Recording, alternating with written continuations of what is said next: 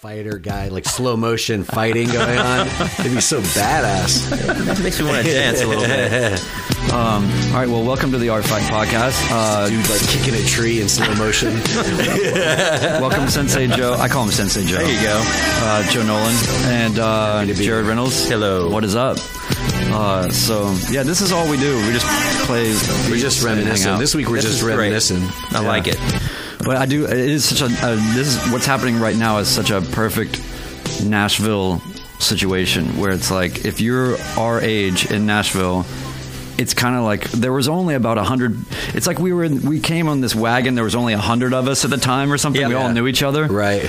And so anybody that was in Nashville in the 90s were already, you know, sort of like, oh yeah, yeah, I know. It was that's why all these other people seem so inbred, because they literally, because it literally is. It's like it's just like all the friends and family of the original 100. Yep. Amazing. Yeah. Well, I mean, you know, so and strangely, most of our listeners are actually not in Tennessee. Huh. So we talk about Nashville a lot, and I suppose that Nashville is part of the broader conversation, but we have I guess most of our listeners are in California, so what's up, California? Oh yeah, I don't know, man. Yeah, we don't know. We don't write the script for this. Yeah, but nobody does. I heard Nashville's hot. Somebody told me that, so maybe they're listening to. I was downtown. Wife and I were downtown last weekend to see Ahmad Jamal play at the Symphony Hall, and we, you know, it was like we got out of the Symphony Hall after seeing. You know, one of the most influential jazz musicians of all time, playing 89 years old. This whole, you know, like sort of, he plays like a chord, and it makes you just want to collapse into a black hole of crying or something. You know, it's like just this really moving, fun. Like yeah, right, yeah, exactly. This is a party. Exactly. And, 2 tickets. Yeah, and then but we got out. We you know then you walk outside, and for those not in Nashville, we have this kind of Symphony Hall that's right in the middle of downtown. But downtown Nashville is kind of actually is fully manifested into a complete shit show of just absurdity. And so we get outside, and what's happening is whatever country concert was happening at Ascend was getting out at the same time. There was like this weird Bermuda Triangle of awfulness that sort of descended on us all. It took us like an hour just to get an Uber it's like it becomes like an escape from downtown scenario. Yeah. And it didn't used to be like that. It was peep shows when I got here. Yeah, but even like 5 years ago, you just felt like, well, okay, I don't really love going downtown, but you could go to Roberts or you could go to a place and just feel like, okay, I'm going to a specific spot. I'm not trying to like get all in this right now. And I can get in and I can get out. Yeah. Now, like you get stuck down there. Oh yeah, there's. I mean, finding an Uber on those kind of nights. Yeah, it's like $40 or something. Yeah, to even get them. Yeah, like they're take forever to get there. So yeah, it was just all these drunk cowboy boot wearing girls, balloon penises from the bachelorette parties all over the place. Oh yeah, it was gigantic wild. Balloon penises. But I've seen a lot of those down. Band name, gigantic. Write that down. Penis, I think I can make a. I can hear what that sounds like. GBP. Yeah. Well, who calls it the riot? One of the writers at the scene calls it the honky tonk industrial complex down there. Oh, that's good. It's a great way to. That's definitely a thing. Oh, I mean, yeah. So you know, and so I guess we should just talk about Jared a little bit while he's sitting right here in the room. Let's talk about him. Like while he's just sitting here, face to face, like men. Yeah. No, but is this a roast? This guy's gonna roast. It's actually an intervention. Oh, my wife will be happy. But yeah, so Jared, you are a lifelong musician and creative in a lot of realms, and also an entrepreneur and doing a lot of different things. I think what's interesting to me and why I really wanted to have you on is not just because we sort of naturally reconnected because of a bunch of other things going on right now and kind of got together with some business things or whatever, but also I feel like Joe, you know, we were just talking about this, you know, like we all kind of got to Nashville in the 90s. We're all part of this tribe. We all kind of had this sort of interaction with the city. And really what it was that back then you could be creative and be poor and get by. And it was a real time. Mm-hmm. And a lot of really great things were happening. Not that great things aren't happening now, but out of that whole thing in that sort of late 90s and say like early 2000s time, you were playing in a bunch of like would have become sort of legendary Nashville bands type of situations. And then also, what's that guy's name? Ben Folds? Yeah, that guy. A little bit. The guy that's like buying up all of Nashville. But for those that are Ben Folds fans, I mean, I'm sure there's a lot of, interesting sort of stories there. But one of the things that I think actually would be a really good place to start is, in our conversations, one of the most poignant things I think that you've mentioned to me that I thought was most compelling was, instead of starting with so take us back to the beginning, Jared. Yeah. When you were five, what were your influences, whatever. Tonka trucks. Yeah, right. But really, I think where I'd like to start is you were talking about, and I'm guessing this is early 2000s, maybe 2003 or 4 or something. But you were talking about playing Lollapalooza. That would have actually been 2009. 2009. Yeah. So you're playing Lollapalooza. I guess when you said Lollapalooza, I just figured I'd push it back a few years. Yeah. But so you were playing with Ben Folds. Yep. You're touring and had been for a while. Yeah, about 7 years with him. 6, 7 years. 6, 7 years. So you're starting to get learn the tunes pretty well. Yeah. And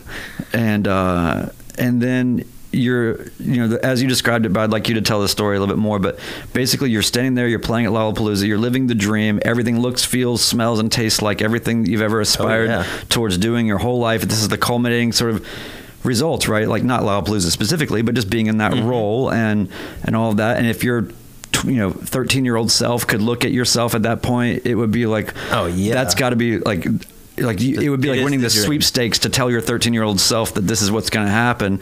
And then you're looking around and you're like, I've got to get out of here. I mean, I was thinking, I literally remember thinking, I could feel the same if I was doing my taxes or gardening or making dinner. It had become such a, just kind of rote.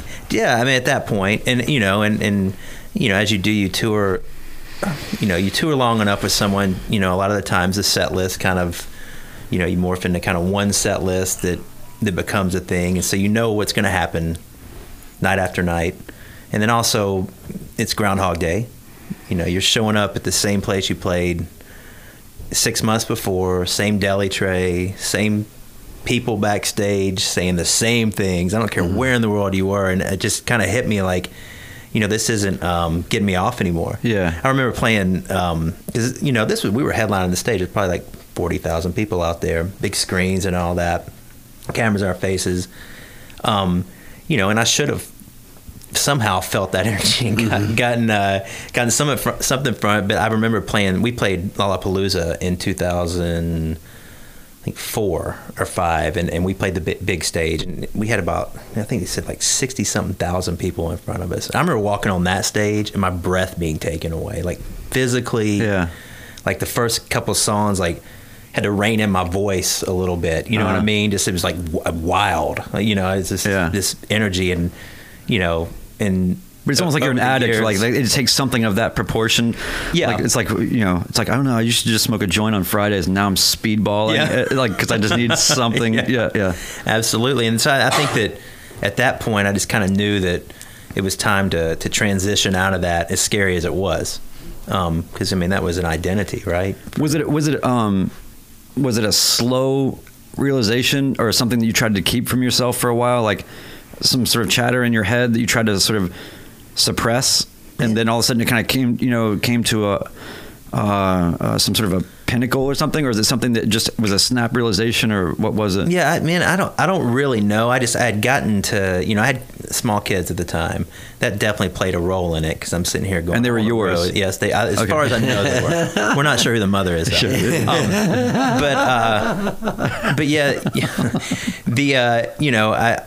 I had the kids. I was finding myself on the road, just after 2 weeks, miserable because I wanted to be home, and it just was the same thing every day, and it was a tough decision to make, because my whole identity was wrapped up in this.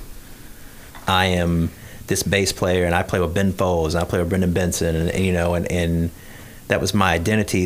I'm trying to figure out how to shake that. It actually took me a while to shake that and figure out who I who I am. You know, I had also taken up ultra running, so I got into running, and then of course, as I tend to do, I go to extremes. So I decided, you know, 5K is not enough, and so I started running 50Ks and 50 miles, and that was my passion. It became my passion. So I decided, well, I started going to this running store and hanging out and buying stuff, and same way you would at the music store. When absolutely. Some of this running store buying shorts and you know, half zips and gloves, you know, wind. Does this make me run faster? Yeah, windproof underwear. You know, with the crotches like windproof, so you don't freeze death. What kind of now when you're doing ultra running, is ultra just referring to these distances? It's distances, but it's mountain running. It's all in the woods. So it's like trails, like that kind of thing. Ultra running, and which is just, you know, amazing in itself. Yeah. So that became kind of my passion at the time, and it really started, you know, superseding the music thing. And so I decided I wanted to work at this running store. So I went and interviewed. I wore a suit to the interview at the running store, you know, and the couple that ran it, you know, the husband of the couple is one of my best friends still to this day, but he always laughs about that. So I show up, and they're like, but like we pay like $9.50 an hour. Like, and you're going to quit Ben Folds to come work at this running store? And I'm like, sure, yeah, you know. Yeah. So I had that kind of, you know, this thing that just kind of lured me away that I wanted to explore, and that helped me get away. And you know, I went to grad school for like a month too. I think I thought I wanted to do that, but yeah. And the music, you know, it never left me. You know, there's still like, no matter what I've done since then, professionally, I still feel more comfortable around musicians in a recording studio.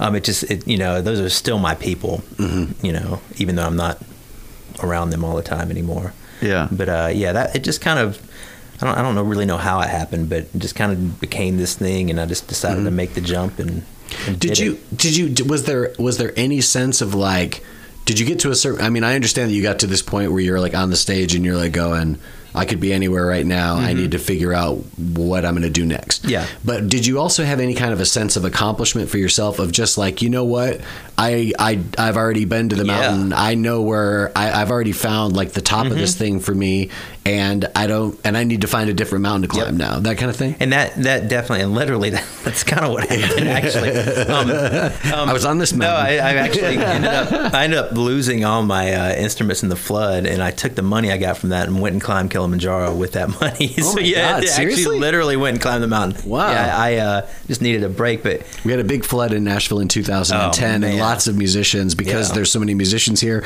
and because so many people have to have offsite storage for their gear.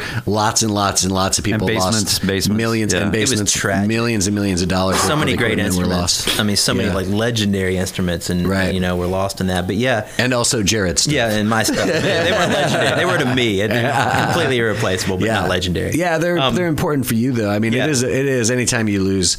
And like you lose the guitar that you played for 20 years, even if it's just some Yamaha, it's like, it was your Yamaha. It's like a phantom limb to me still. I mean, my 74P bass, I can still feel that. It's been played in how many years, but I can still feel that bass. Yeah. I know, you know, the nuances are still there. Yeah. I miss it to death, but yeah, I mean so I did literally go climb a mountain. You know, I forgot what the question was and tell me that though. I was just asking, like, you know, you're saying on some level there's this sort of like something of a negative revelation about like the idea of like, gotcha, this doesn't mean anything to me anymore. But on another level, there was also some kind of a positive thing of realizing, you know what, I've already reached the height of my mountain. I don't need to do this anymore. I can find something else at this point. And I think that made it easier for me to walk away. I think if I wouldn't have been able to do, you know, just about anything I ever dreamed of doing, and musically, you know, it would have been harder for me to walk, but I felt satisfied in what I had done. Yeah. And I think for a little while there, you know, I was angry at it, if you will, or just, you know, and I found a way to kind of, you know, over time, it just, you know, find a way to get away from that. And, you know, now I'm incredibly grateful for what I got to do. I mean, like, man, I think when you're in situations like that, you kind of almost have to manufacture an angst to kind of shake yourself out of it on some level. It's almost like I mean, I think people do that sometimes with human relationships or things, you know, like, you know, I think people do that with, you know, like your girlfriend when you're 17, like, and you just don't really have the, I don't know what it is, like the emotional intelligence to really gracefully evaluate the situation and have a cogent conversation and, you know, like, okay, well, I believe that we've rationally talked about this and we have decided mutually that this should be the dissolution of this. You know, what does Paltrow call it? Conscious uncoupling. Conscious uncoupling. Is that a thing? Yeah. So, it's not a thing when you're 9, though. No. Or in my case, 30. Yeah, exactly. 5, I think I was. Yeah. But that's what you'll say, we'll just burn it close. With anger. Just find a few things that irritate you and fixate on them. Yeah, exactly. This will eventually sever it. You have to manufacture some. I mean, I think I could go back and ask, you know, most of the people I toured with, like, those last couple months, like, you were a real asshole. You know what I mean? I just said, you know, I was done, and I decided that I probably needed to be an asshole to extract myself, you know, But now looking back, I realize, you know, what I took for granted and how amazing it was to be able to do all this stuff, and the people that I was able to play with or be around, you know, how you know, what an experience to have. That camaraderie. Yeah. Which you don't get in hardly anything. It's interesting too, because I feel like with a lot of fighters that we talk to on the show, it's like I was just today, I was listening to this podcast where they were talking about this fighter, Damian Maia, who won a fight over the weekend. He's 42 years old. And they were just like, good Lord. Yeah, exactly. Yeah. Everybody's just like, God damn. And it's like 42, that's 7 years younger than me. And they're already like, it's insane that a guy's still fighting and able to do that. So it's like, on some level, it's like for people who are able to accomplish these kinds of things in the music business, it's not everybody who accomplishes those things 10, 20, 30, 40, 50 years going. You know, for most people, a successful 15-year career, you know, actively doing the touring and recording and everything you've been doing, it's like, if you can gracefully bow out of that, it's like I got my championship belt and I'm gone. And that's it too. I mean, you know, the writing is on the wall. I mean, for, you know, I was a sideman. And I got, you know, Ben took great care of us, and that was awesome. You know, I'll never forget that. He really did. But I knew, you know, at some point Ben, and, you know, he had told me, I'm putting Ben Folds 5 back together to make a record. I knew that he was going to spend however long that took to tour that and make the record. I mean, I wasn't ready to go hustle. I wasn't ready to go sit at Mercy Lounge and start trying to get gigs for however much money. And I just kind of saw myself, you know, at 50 and thinking like, you know, what am I going to be doing then? Am I going to be riding around in a van, you know, for $200 a night? I'm not knocking that. It just, it was not something I saw myself as being able to do with 2 kids. And right. Especially if it's not even your van. Yeah, well, man, that makes it harder. When you're at the whim of an artist and you're just, and, you know, it's not your van. You know, I'm publishing. You know, I mean, I get paid by the gig, basically. And, you know, I just saw that my future ahead of me is like, well, this is a good time for me to jump and maybe figure out what I'm going to do next. Although how does Ben do it in terms of writing it? Does he ever, like when you were writing band, like when you were doing band stuff, did you ever get like any, was there ever any sort of opening up of that to sort of co-writing credits or things? Or was it always just like the Ben thing? It was the Ben thing. And, which is fine. I'm just curious. Yeah. You know, the first record we did, he had a lot of the songs written already, but there were some that weren't, and his process for that would be we would go in and we'd kind of play along with him until he kind of shaped what it was, and you know, he would throw a scratch vocal on it. He'd always sing Abe Lincoln was a good old man. That would be his like over and over, right? And he'd sing the melody that he had in his mind for that, and then, you know, it would morph into, you know, the finished product over time. You know, the second record we actually that I did with him, we were there and kind of like, you know, gave birth to it all. And, we played along with his ideas. I mean, the guy can shit out a melody like nobody's business. I mean, it's amazing what he can do, and you're just like, wow, he just, where'd that come from, you know? And then he's on to the next one, you know. But yeah, it was a fun process. It got tedious every once in a while, you know, but always. Yeah, I mean, so I think it's funny that so now I can say that I've known and been friends with 2 of Ben Folds' bass players. You Millard? With, yes. Yeah, with Millard. I mean, I haven't talked to him in, gosh, like 15 years or something, but But that guy's a monster. Oh man, he's way more talented than I am. I'm going to say it right now. Oh, that guy is. I hate to say it. Like ultimately, he's comparing him to. Like, I feel like I was. Well, here's the thing. What I do love is when you realize something in the moment, as opposed to looking back and realizing something. You're like, why didn't I understand that? That's really what was going on. When I was playing in various things with Miller back in those days, I was fully aware. I think he's actually one of the best bass players that I've ever seen, heard, much less played with. The guy is an insane sort of force. And it's not about like chops. I mean, he's got all that stuff, but it was more just like he just had a feel and a tone and just an intuition about what was going on in this way where we could just do anything. Like we barely had to rehearse stuff. Yeah. Like we would just go and he would just be like, oh, I'm cool, man. I'm just going to watch your left hand. Like just do your thing. I'm like, all right. You know, he would just go. That's great. The rehearsal thing. That's, I hate rehearsing too. So it's like, man, it's like, how do you take the magic out of everything really fast? Yeah, that's one thing I learned with Ben is we didn't rehearse. We just got up there. I mean, first couple of gigs scared the shit out of me, of course, but yeah, I mean, and we didn't sound check. So it's great. You know? Like, well, you can't get people that have not played music live or are not musicians or whatever. There's just an unmistakable thing that happens where it's if you're making everything rote and you're so hyper prepared, it becomes like just another iteration when you're doing it live. Yeah. But I would imagine, especially in that scenario for you guys, any which way you can possibly manufacture newness and spontaneity is so important. And it is like really the difference between like gas station coffee and good coffee or something. Like the experience is 100% different. So I can see how it's really valuable to leave yourself that. And one of the other things that's super weird is I don't know how I don't know Ben. I've told you this before because we're from the same hometown, the same period. Like you don't realize this. You probably have a sense of this because you're from Greenville, which is not terribly far from Winston-Salem. He has so many lyrical... oh, yeah, absolutely. There's so many little details about Winston-Salem, specifically, Central North Carolina, but Winston-Salem specifically, and things about his accent that are so deeply identifiable to me, you know, in that way where like, have you ever been just like somewhere else, like you're in New York or wherever, and you're walking down the street and somebody passes by and you, like Joe, you're from Detroit, right? So somebody walks. You just tell they're from the Midwest. Or you can tell like what neighborhood they're from in Detroit, that kind of thing. You know what I mean? Yeah. There's that weird hyper-localized language kind of thing that you can really get.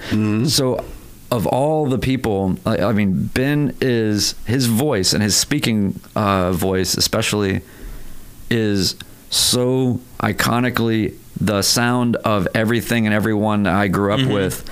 And what I think is really interesting is since his music is already based in this kind of super identifiable, nostalgic, you know, teenage angst and, you know, becoming adult angst and, you know, that whole continuum as a theme, it just sits with me in this way that I feel like is so.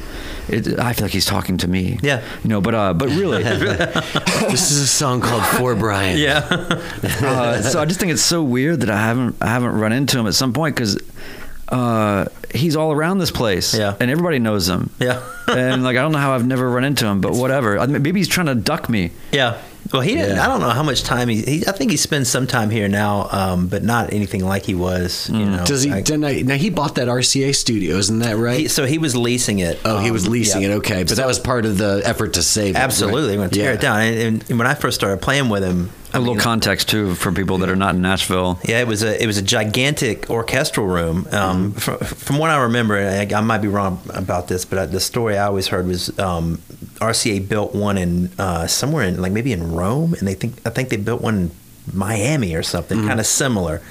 Chet Atkins did everything out of that room. This was during the era the Nashville sound when there's lots of strings and stuff. Yeah, all that stuff.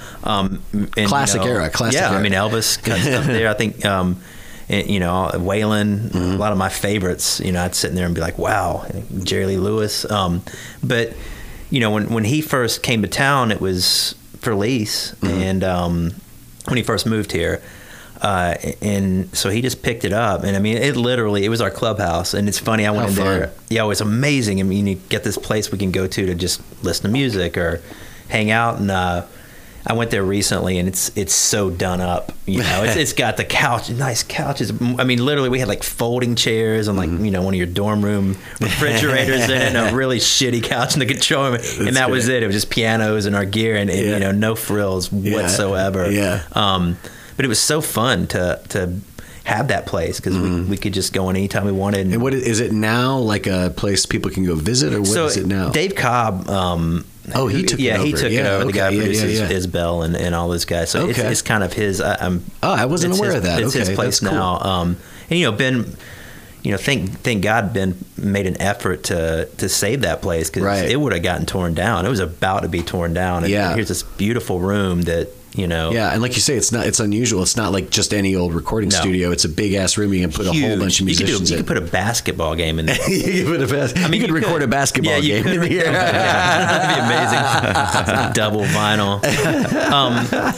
I'm writing that down. Double dribble. I mean, we recorded we recorded MySpace. If anybody remembers that, they did like MySpace Live, and we were the first band to do that. I mean, they brought a like crane boom in there and everything. I mean, room for a huge audience. That place is humongous. Is the hardest thing about that room is I've always found it difficult when I would record other bands to make it sound dirty.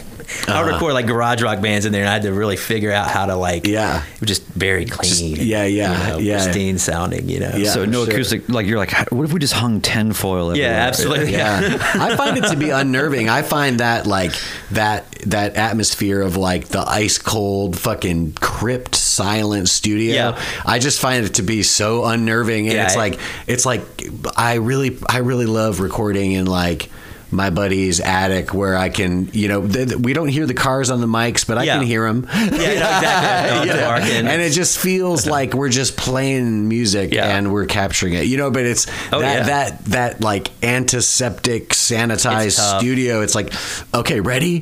Go. Yeah, no, it is. One of the records we made there, I had monitors brought in. I didn't use headphones. I just put monitors in front of it. That's hilarious. Just play along with monitors. Like I was like, okay, I'll make it feel like a live show, right? If I can, and which is always more fun. But 100%. But when you guys would record, how much would you guys record just as a unit in the room, or would you guys record a lot of overdubs, or how would you make it? We recorded live. That's cool. Most of that helps too, man. And a lot. I'm sure. Would you guys be working stuff into the show that would end up on the album and stuff like that? Yeah. Our second. We did a record called Way to Normal, and it came out in like 2008, and just about every song on that came from stuff we made up on stage. We would every night we'd just make songs up, and we got to where we had played together so much that we, you know, I could anticipate what Ben was going to do, and you know, Lindsay or Sam, whichever drummer it was, same thing, and. So we recorded every show, and you know, our sound guy would go listen to them, and when we were getting ready to make that record, he just put a bunch of those songs on CD at the time, I guess. And cool. We you know, Ben took snippets of those songs he made up and on stage, and we turned them into songs. Like I think the vast majority of them came from. You know, their genesis was on stage from goofing. Yeah, from totally goofing. I mean, it was goofy. I mean, we were about as goofy. So like, I have to ask some really just pedestrian bullshit questions. But I love it. So, in terms of that repertoire, what was the stuff that you resonated with the most, or enjoyed playing the most before you lost your shit? Like that's a good way to put it. When it was good. Yeah, when it was good. I'm just kidding. No, I mean, I liked any of the rock and roll shit. You know, I played a fuzz bass, and in that arena, I was allowed to get really stupid on the bass. You know what I mean? It wasn't just your bass turbation. Oh yeah, absolutely. Ben told me like, you know, right when I got the gig, he's like, man, just, you know, turn the fuzz up and play like Hendrix. I'm like, yeah, it's easy. I'm Hendrix, of course. But I know what he's saying. It's sort of like you have a lot of room, and there's not a guitar player. And he's got such a heavy left hand. And, you know, I had tons of room to play around that, and then I also like, you know, if I didn't use a pick, you'd never hear me with his left hand. But you know, I liked all the the rock stuff we did, and you know, I go back and listen to the first record we did, and man, it's great. You know, at the time I was kind of like, you know, it's, you play on a record, get tired of it, but yeah, anything where I was allowed to crank up the fuzz and go to town, I loved. Yeah, because we made a record. My favorite thing I ever did with him, and he might agree, I think, I know Sam, the drummer. We decided to, we had a record coming out, and we knew it was going to leak. So we decided we were going to make a fake record and leak it as if it was the new record. And so we took all the titles from the real record, and we flew some from Germany to Dublin, and on that flight, like, it was like, here are your two titles, here are your two titles, and we just wrote the worst lyrics you can think of, just the weakest shit you could ever come up with. And we got a studio in Dublin, and we spent, man, from 8 o'clock at night to like 5 in the morning, and we cut 7 songs in this tiny little room, this tiny, like, upstairs, like, one room studio.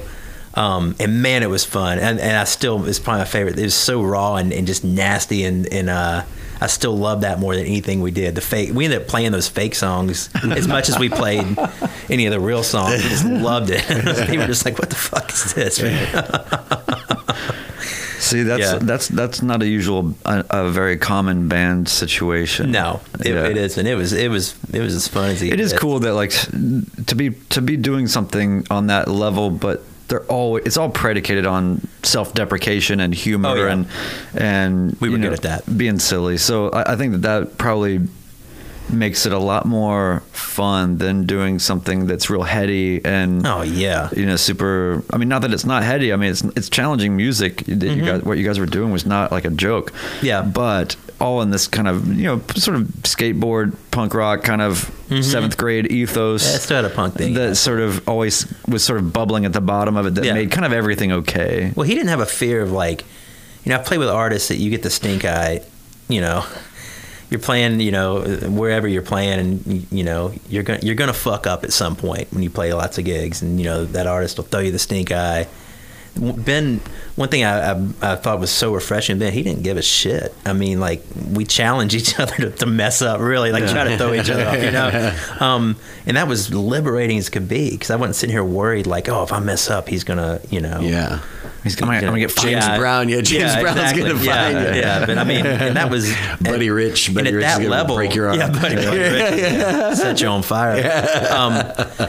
But yeah, to do it at that level and have that kind of freedom, because I'd play with so many other artists that weren't at that level, but man, they'd notice every little thing you did wrong, and that doesn't make for good music. There's something universal in that, I think. Like, this whole idea that it's always the people that are not there that are so concerned about, like, their appearance or making good, like they're consumed with that kind of hypercritical kind of thing. Absolutely. And I do think that like, when you get to the highest levels, a lot of that stuff, you're free of that. You can kind of see that people are not consumed with all that kind of shit. And I think those artists, artists tend to be insecure, but I think those artists that have made it that level are able to, the ones that are able to not take themselves so seriously, there might be more of a security there. I'm already here, right? I'm at this level. Whereas the people that aren't are scared of everything, or, sometimes, not all. But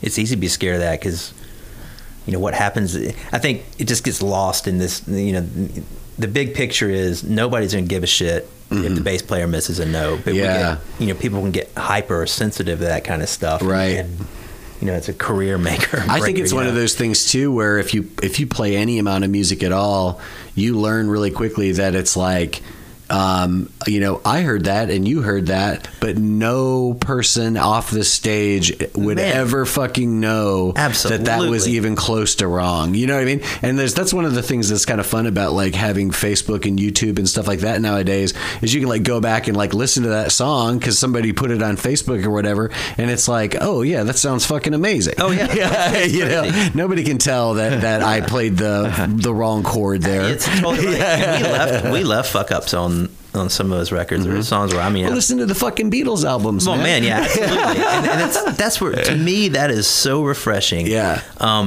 And I think that's where rock and roll kind of lost the plot when it turned into this, like, we have to get it so perfect. Mm-hmm. You know, my favorite records, I mean, like the Kinks. I mean, that shit was so out of tune sometimes. Man, it's magical, right? Yeah.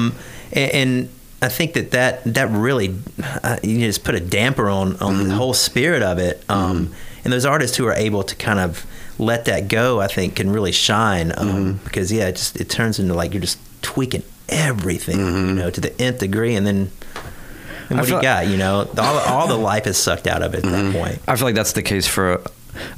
You can probably draw that correlation across a lot of forms of art and media, and it's ultimately, I think, a consequence of technology. Yep.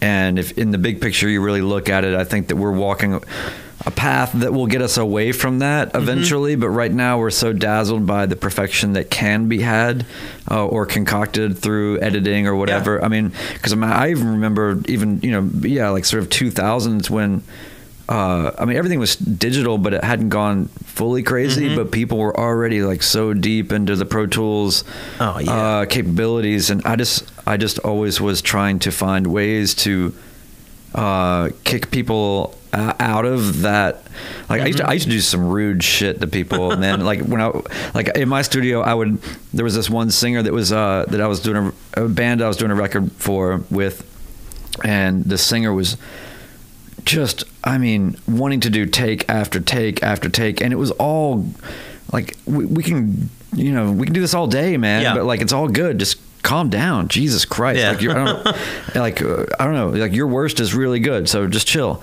And I got to the point where what I started doing was I started piping Wesley Willis songs into one of his only one channel on his monitoring headphones while he was tracking that. And then it became this thing where he was trying to compete to see if like with the control room to see if like if we could throw him off or not. Yeah, gotcha. And we ended up using takes and parts of takes, I guess, that where he was being fed Wesley Willis into one of his ears, man, and trying to stay on track. But there was something about that got him settled.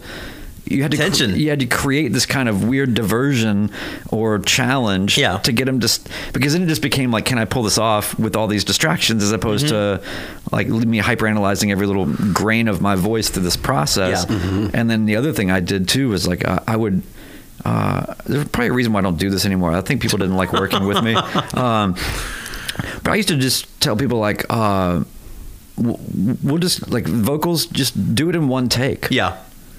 You're gonna like good enough for everybody that came before you, mm-hmm. before all these. Yeah. I mean, I'm not saying that people didn't overdub, and I'm not saying Brian Wilson didn't like have walls of tape, you know, and splices everywhere. But ultimately, if you can't sing a song in a studio and deliver a performance and sing that song from the beginning to the end and it not be good enough, then you shouldn't even be doing you shouldn't be making a record now.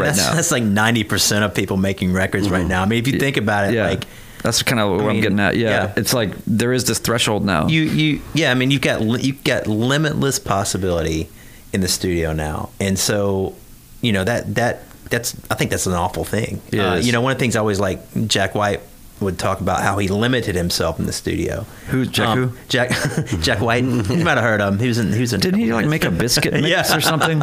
Or Jack White's biscuit mix, or like a flour? Didn't he do? Yeah, I bet he'd probably make a good biscuit. I bet he makes artisanal biscuit mix, and you can get it over at Third Man right now. Loretta Lynn's.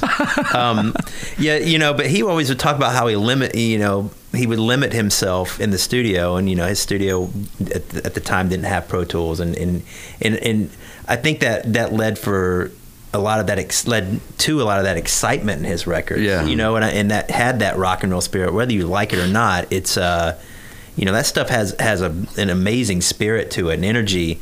I mean, like, I'm trying to think of people you know, I've heard Adele can go in, and of course she probably can knock out one take. But you know, back in the day, you had to bring it, and that was it, because there was no fixing it. Yeah, it was expensive, and it was hard to fix. Mm-hmm. Yeah. And if you were the weak link, man, I mean, bring in another link, right? Yeah. Whereas now it's like fix everything.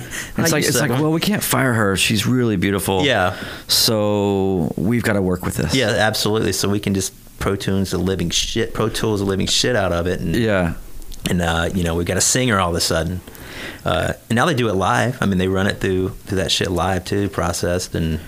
Yeah, we've entered a whole new... It's crazy. ...realm. I try not to be all sour about stuff like that, but at the same time, it is sort of like what's been lost. I don't know. So, Joe, when you're using autotune in your performances, do you find it to be a hindrance or... No, I find it to be like another instrument that I've learned how to play. That's great. You and Cher. Yeah, exactly. I think you can blame it all on Cher too. That whole.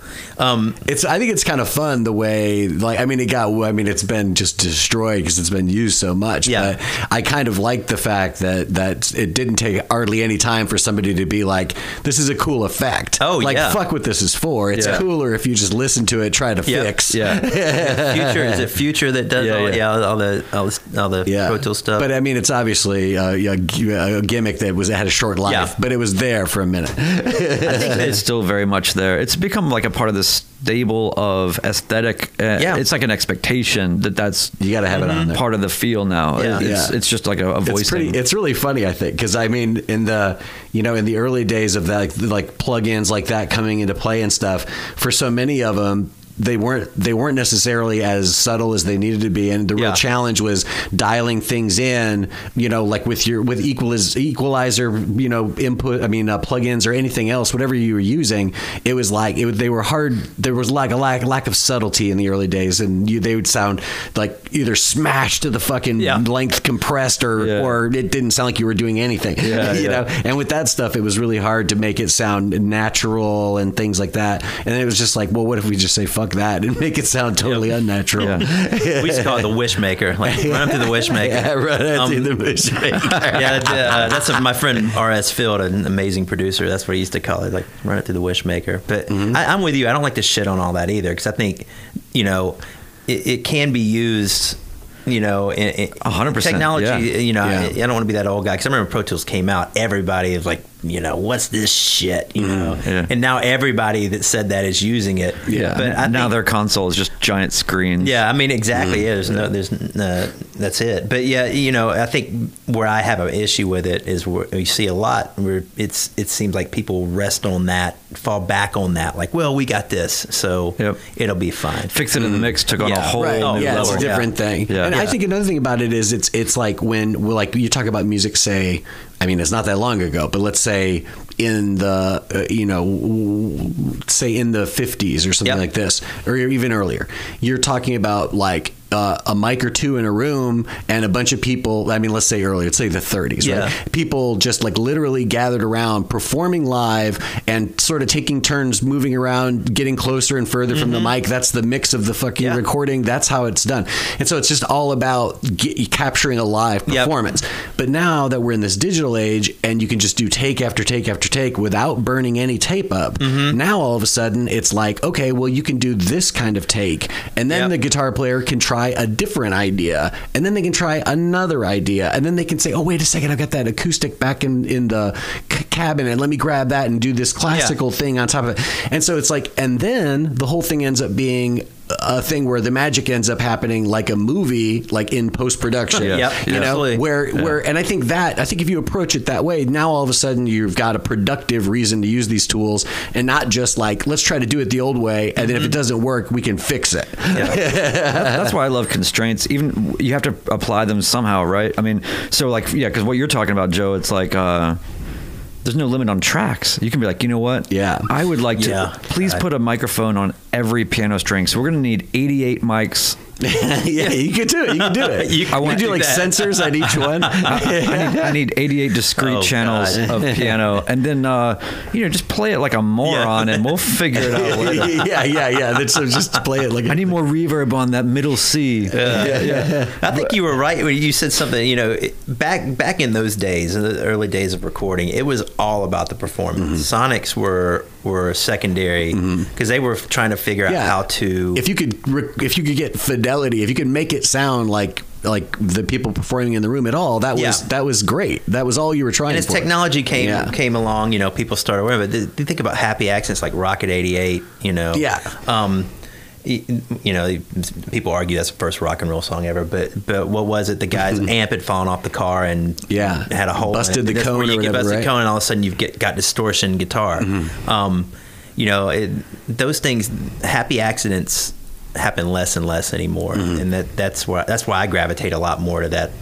You know, music, old people's music, I guess, older rock and roll, old people's, you know, music. Anything before, you and know, it's weird to try to anything before 2000. Yeah, exactly. I just think it's totally nuts that all of this whole trajectory that we're talking about happened within essentially the span of one normal human lifetime. Isn't that crazy? Yeah. You know, like somebody was born in the 30s. Yeah.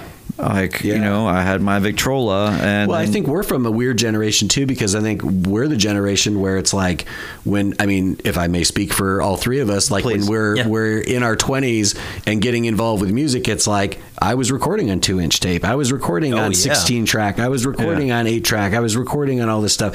And it's like and then slowly but surely, it's like, oh, ADAT, little tiny cassettes. And all this kind of stuff. So we get to see like the last of the old era, the weird middle ground era, you know, all those like weird digital tapes, which was very strange. Yeah. And then we're here now, but it's like, but we before and after us, there's like the people who didn't know any better. You know absolutely. What I mean? And it's like we just, and I think if I think all three of us were probably rather smart about this, but I think it was an interesting time because you had to have the sensibility to be able to be like, oh, I learned how to do this stuff, but I can already see the writing on the wall, and this is going to change, and it's going to be good for people who want to do more of this on their own because it's going to be affordable to do that, and you're not going to need to have these resources anymore because you're going to have them for yourself. But I knew lots of people, man, lots of engineers and stuff, and I would be like, man, I was reading this article, man, I'm going to have a whole like studio and a computer not that long from now, and they'd just be like, oh, no, that's not going to happen. Man, now I can't even find tape anymore. I mean, is there even make it anymore? 2-inch tape. I mean, I've got somebody. If you're needing some, I've got some. You can tape over. Talk to me after the show. Probably find a machine like for $200. I know a guy. He knows a guy. I've got a bunch of like weird like eight track 1/2-inch stuff. You know that like I'm never gonna know what the hell's on those reels, but I can't bring myself to toss them. Yeah, I mean, and I don't have a machine for that, and it's just like oh god. It does. But I mean, ultimately, the everybody else has had. We've had to go through all these paradigm shifts, whereas if you were born in 2000, you've basically had one MO, the digital world. Oh, yeah. And all of the things. So the idea of limitless possibility is just always been there.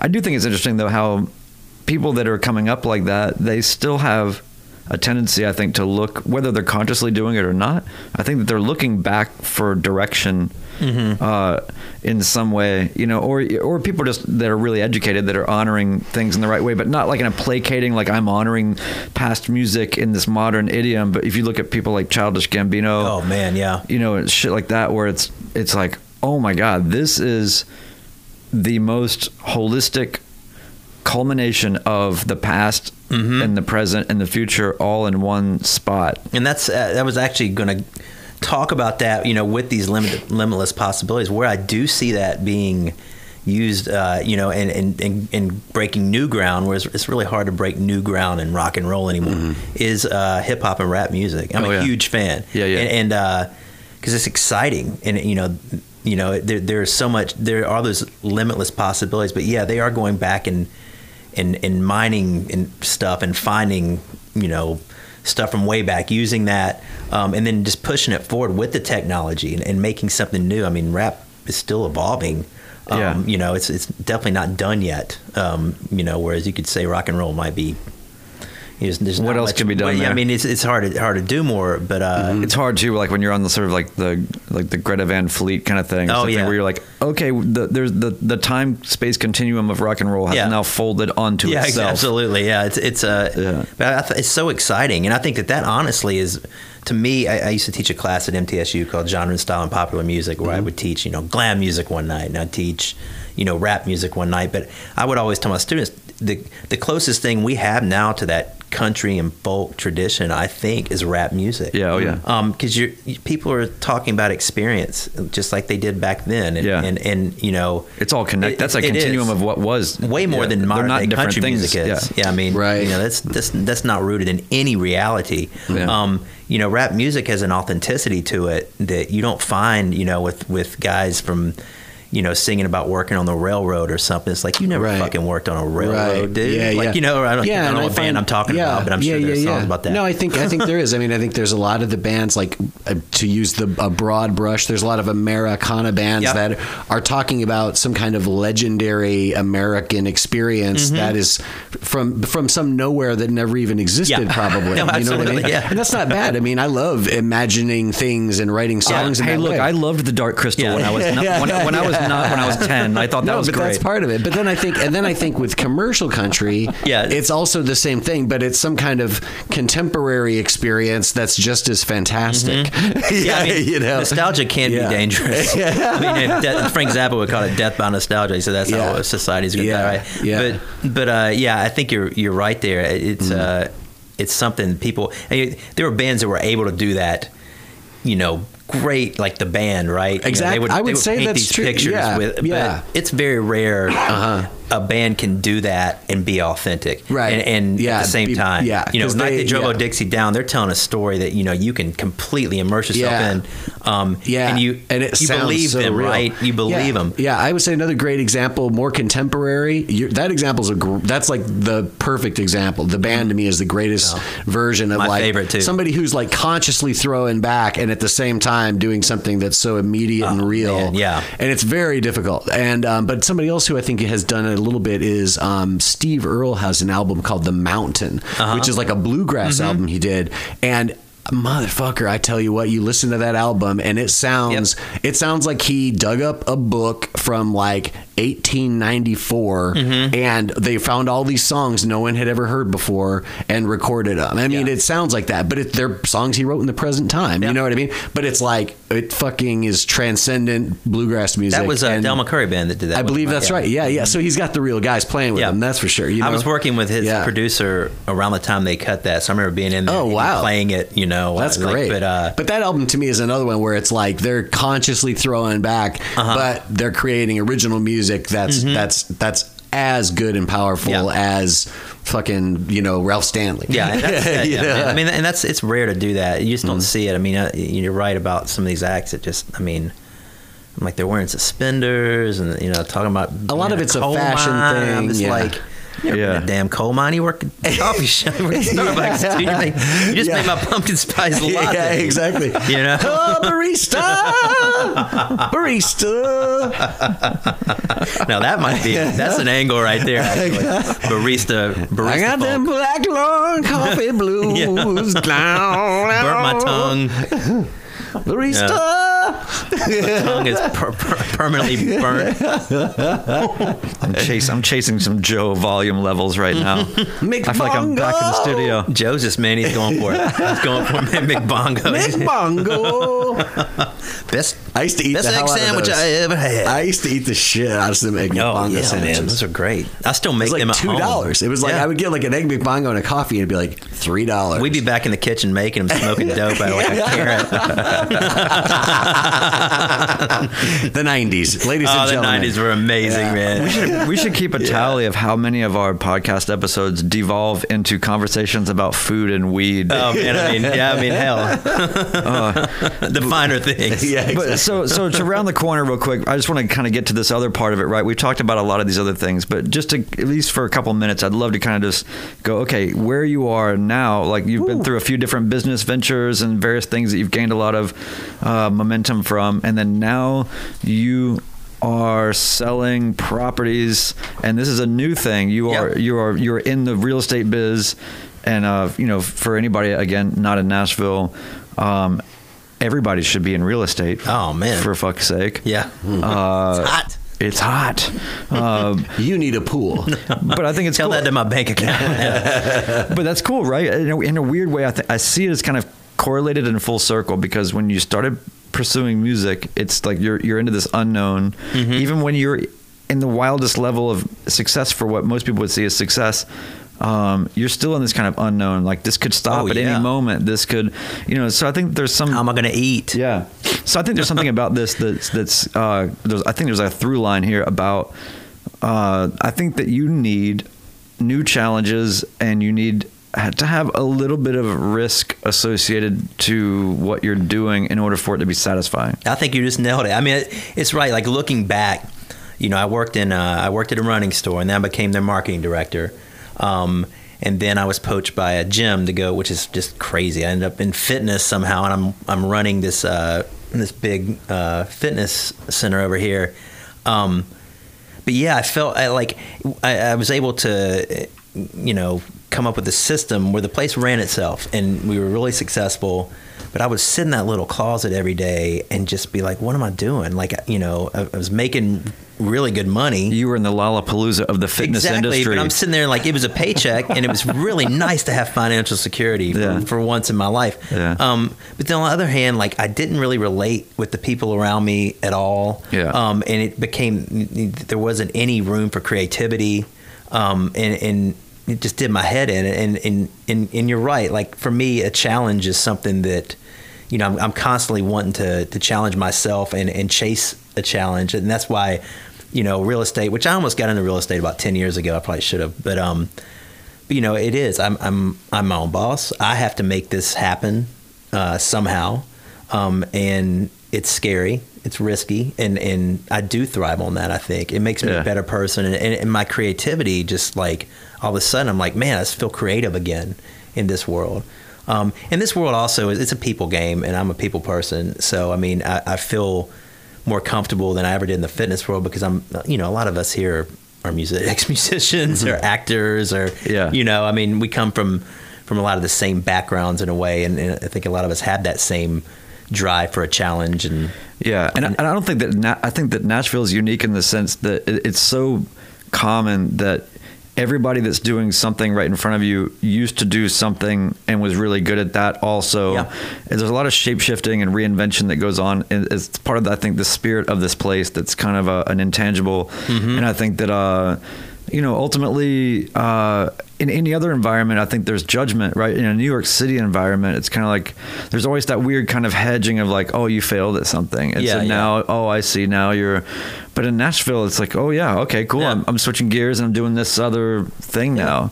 And it doesn't mean failure, right? I mean, it's not. It's not. Just some people might see it that way, but...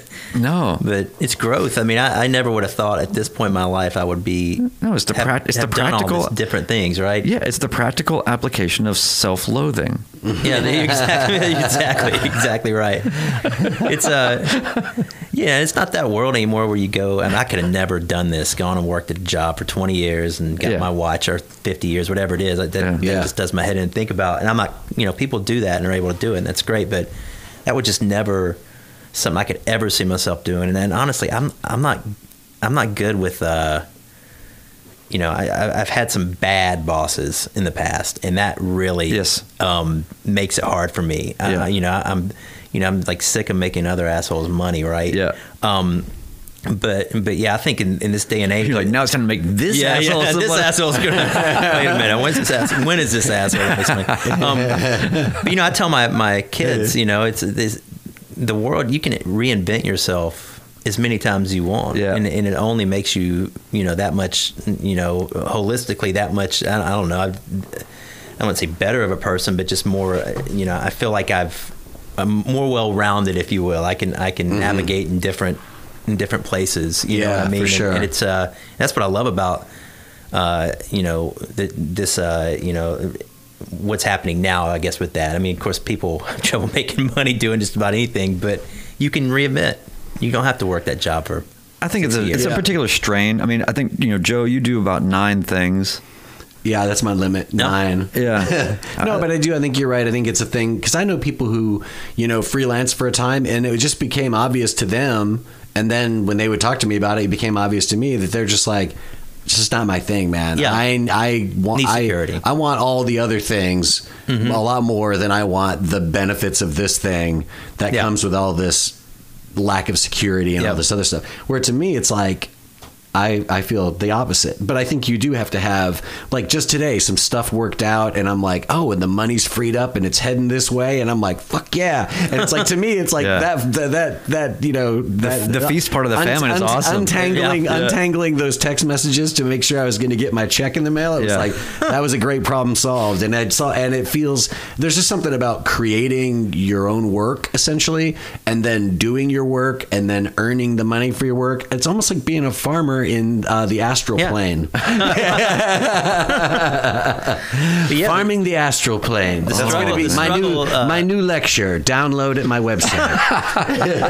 No, the struggle is the thing, I think, in a lot of ways for a lot of us. And I mean, it's funny. I'm going out next week to tour manage a friend of mine's book tour. I've never tour managed anything in my life, but I'm gonna. Can you tell us who it is? Allison Moore. She put a book out called Blood. It just memoir, came out. It's More Rare. Yeah. And it's an amazing book, and I'm I played in her band years and years ago. And so a former barista who never succumbed to singing about it. Yeah. She just, man, I mean, but she just called me up. Hey, I want somebody I know out here. Right, so, cool. I've never done it. I'm advancing shows in there, like going, am I doing this right? But it's just one thing leads to something different, and you that's grab cool. it or not, right? Yeah. How long will you guys be out for? We're just doing like three weekends basically. Oh, okay, so it's not a big. Right. I can imagine. That's one of the best things too about y'all being based in Nashville, or anybody really. It's like you can really just sort of bounce out and bounce back all you want. I mean, to some degree, you don't have to think about just getting on the road. Just like that. If you're based in Austin, it's like you just have to get on the road to get anywhere. Yeah, a weekend. I'm good with a weekend, but over that, you better be paying me a lot of money. Yeah, trying to do like bong rips in the green room of the Barnes and Noble. Oh yeah, yeah, exactly. Where's the Sharpie? I need to write my name on the wall. Yeah, exactly. Sir, they got to draw a dick on the wall, actually. Sir, this is a Brugger's Bagels. Yeah. They're lining up outside. What do we do with these fuckers? Yeah. I can't be seen yet. Yeah, it's interesting. A book tour. She's actually singing, and most of it's at clubs. So Oh, cool. Oh, that's rad, though. That's really cool. It should be interesting. Yeah, her book's great. So I'm excited. Well, so we want to wrap this up, but what we do generally is we just do a little bit quick of a round table here of where can people find, if I'm a person that wants to buy a house, I'm looking to relocate to Nashville, or I live in Nashville, I want some Nashville real estate. You California gold. People, listen up. Yeah. Yeah, man. Where can you find... You me? Oh man, at the bar. No, I've got Instagram accounts at Jared Sells Nashville, Facebook Jared Sells Nashville. And we'll put all the Jared J Reynolds at VillageTN.com. REYNOLDS. Oh yeah, I guess email me. You can't call an email, but that's right. JARED. Sweet. Joe, you got some things going on. I do, yeah. If you follow me at Mighty Joe Nolan on Twitter or Instagram, you can find out about all this stuff. There's on the 9th of November, I'm going to do a talk with Daniel Holland at Red Arrow Gallery in East Nashville, and he's got a great painting show up right now. We're going to talk all about it at 6 o'clock, and then at the same time till 9 at Lola Gallery in Inglewood, the Lola Gallery on Instagram. There's a underscore in there somewhere, but you'll find it. The Lola LOLA Gallery. There's a show called Fight or Flight, the investigating the spectacle of violence. It's a show that's sort of about combat sports, but it's also about war and refugees and social unrest and all this kind of stuff. That sounds awesome. Yeah, I have a photograph. Party time. Yeah, I have a photograph in the show, and then Semi Pro Records, a little label here in Nashville, is putting out a cassette. Oh yeah, goes with the show. Love that. Called The Tale of the Tape. Yeah, yeah. I didn't know that was the title to the other day. So I love that, and I've got a song on that too. So it's a 1-2 punch, Brian. It's really a song and a photo. Yeah. Great, man. And then otherwise, yeah, I've got things or whatever. Where did they find a film that I did the score for a documentary film that is going to end up on Netflix, but right now it's being screened in a few small early screenings, and one of those is going to be in Nashville on November 9th. So if you just follow me on Instagram at Those Drones, then you'll see what the hell that's about. Where at? But it's going to be at the it's all part of the MBA art show. There's a theater presentation that's happening as a part of that. Because it's a street art film. It's a really incredible story. The Underbelly Project, and that happened in That's the one that we screened, right? Yes. We did an early screening of that. So now it's really starting to like pick up. But anyway, so there's that and a bunch of other shit and whatever. So that's the 9th as well. So the, like the second Saturday, that's going to be a busy time. Yeah. And there's probably other things, but whatever. But hey, Jared, man, I really appreciate it. Man, I love it. This is so fun. Can we spend a couple more hours talking about me? Is that okay? Yeah. Extend this podcast? Yeah. This is just how we get people in. It's kind of like how you did at your fitness center. It's like, no, come on in for free. It's fine, dude. And then the next time I'd be like, it's $50. It's $50. You want to come talk about your project? Yeah. Yes. Yeah, man. Love it. If you want this therapy, you got to pay. But anyway, cool. And then maybe... we'll see you, I guess, on the road soon with Ben Folds or something. I don't know about that. What if you did, right? Man, that'd be something. Why are we playing Led Zeppelin covers? Yeah. Anyway, all right. Well, thanks for having me. Yeah, man. Thanks a lot, man. It's good to see you again. Good hang. Oh, yeah, man. And Sensei Joe, you're the man. All right. Thanks, everybody. Talk to you soon.